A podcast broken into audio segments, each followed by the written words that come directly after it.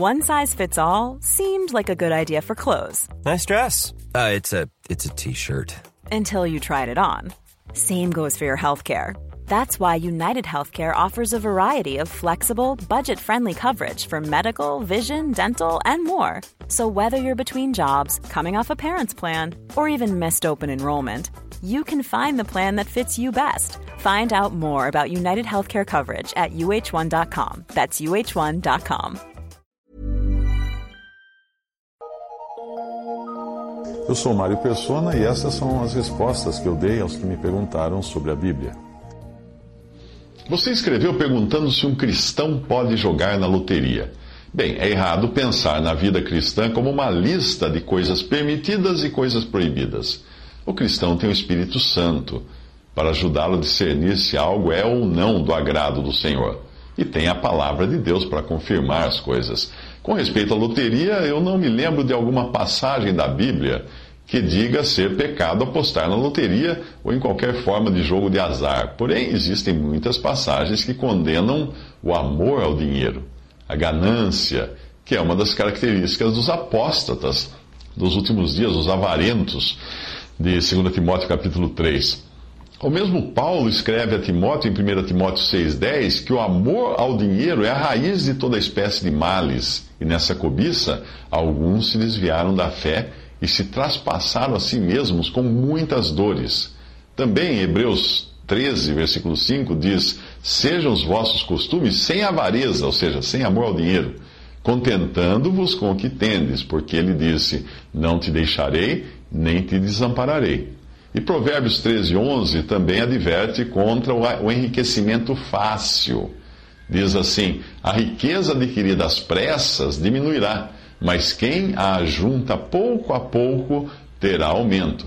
E também Eclesiastes 5,11 diz que quando se multiplicam os bens, multiplicam-se também os que comem, ou seja, nem sempre o mais, o, ter mais significar, significará que sobrará mais no final. Existem ainda aqueles que jogam com a falsa desculpa de fazerem isso para ajudar na obra de Deus.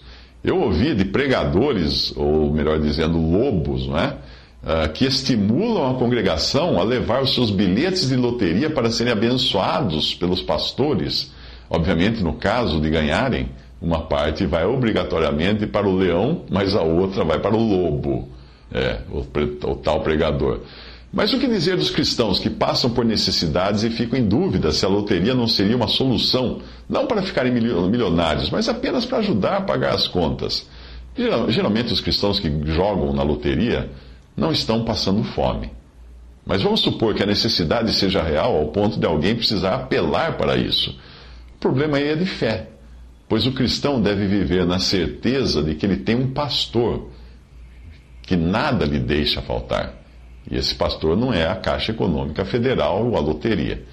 Ficaria estranho eu ler o Salmo 23 assim: O Senhor é o meu pastor, por isso tenho passado por necessidades. Não. Antes de duvidar da benignidade de Deus, nós precisamos verificar se o pastor não está usando o seu cajado e a sua vara para evitar que desviemos por um caminho no qual a riqueza fácil nos levaria a andar, ou então para nos disciplinar por termos sido levianos na administração das coisas que ele colocou nas nossas mãos, ou seja, por termos gastado demais é que nós acabamos nessa situação de penúria, de dificuldade. Quando vêm as necessidades, elas podem também ser lições preciosas de Deus para nós aprendermos a depender deles, dele. E, uh, nós não podemos descartar a possibilidade de que as necessidades venham também para estimular o exercício de outros irmãos, porque nós sabemos que uma das razões das coletas feitas numa assembleia é socorrer os irmãos necessitados. Todo cristão deve ter em mente que o que acontece consigo pode ser uma lição para si mesmo, uma lição para outros ou ambas as coisas, tanto uma lição para ele como para outros. Muito que, do que os santos do Antigo Testamento passaram faziam parte de um plano maior de Deus para nos ensinar lições preciosas. É, hoje nós lemos a vida de, de Jó e quantas pessoas aprenderam através do sofrimento daquele, daquele homem de Deus, Jó. Romanos 15, 4 diz: Porquanto tudo que dantes foi escrito, para o nosso ensino foi escrito, para que pela constância e pela consolação provenientes das Escrituras tenhamos esperança.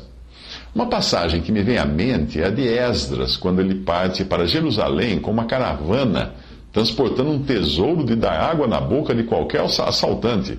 Veja o texto em Esdras 8, 21 a 32. Então apregoei ali um jejum junto ao rio Ava, para nos humilharmos diante da face do nosso Deus, para lhe pedirmos caminho seguro para nós, para nossos filhos e para todos os nossos bens. Porque eu tive vergonha de pedir ao rei exército e cavaleiros para nos defenderem do inimigo pelo caminho, porquanto nós tínhamos falado ao rei, dizendo: A mão do nosso Deus é sobre nós, é sobre todos os que o buscam, para o bem deles, mas o seu poder e a sua ira contra todos os que o deixam.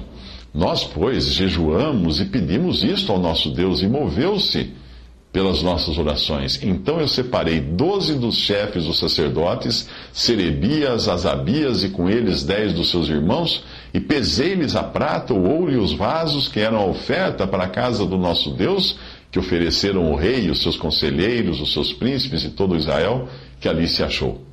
Na continuação da passagem, ele diz o que ele levava de riquezas na caravana: 750 talentos de prata, 100 talentos de ouro. Bom, considerando que um talento era equivalente a 34 quilos, dá para você imaginar o valor do que eles transportavam sem proteção militar. E mesmo assim, Deus honrou a fé deles e protegeu aquele tesouro que era destinado ao templo em Jerusalém. Ele continua: E partimos do rio Aava no dia 12 do primeiro mês para irmos a Jerusalém, e a mão do nosso Deus estava sobre nós, e livrou-nos da mão dos inimigos e dos que nos armavam ciladas pelo caminho. Deus nos ensina, na Sua palavra, que a fonte do nosso sustento deve ser o trabalho. No mundo moderno, existem também os investimentos, que podem ser considerados como uma forma de trabalho, algo como comprar algo por um preço e vender depois por outro preço que é o caso de ações, fundos de investimentos, caderneta de poupança, etc.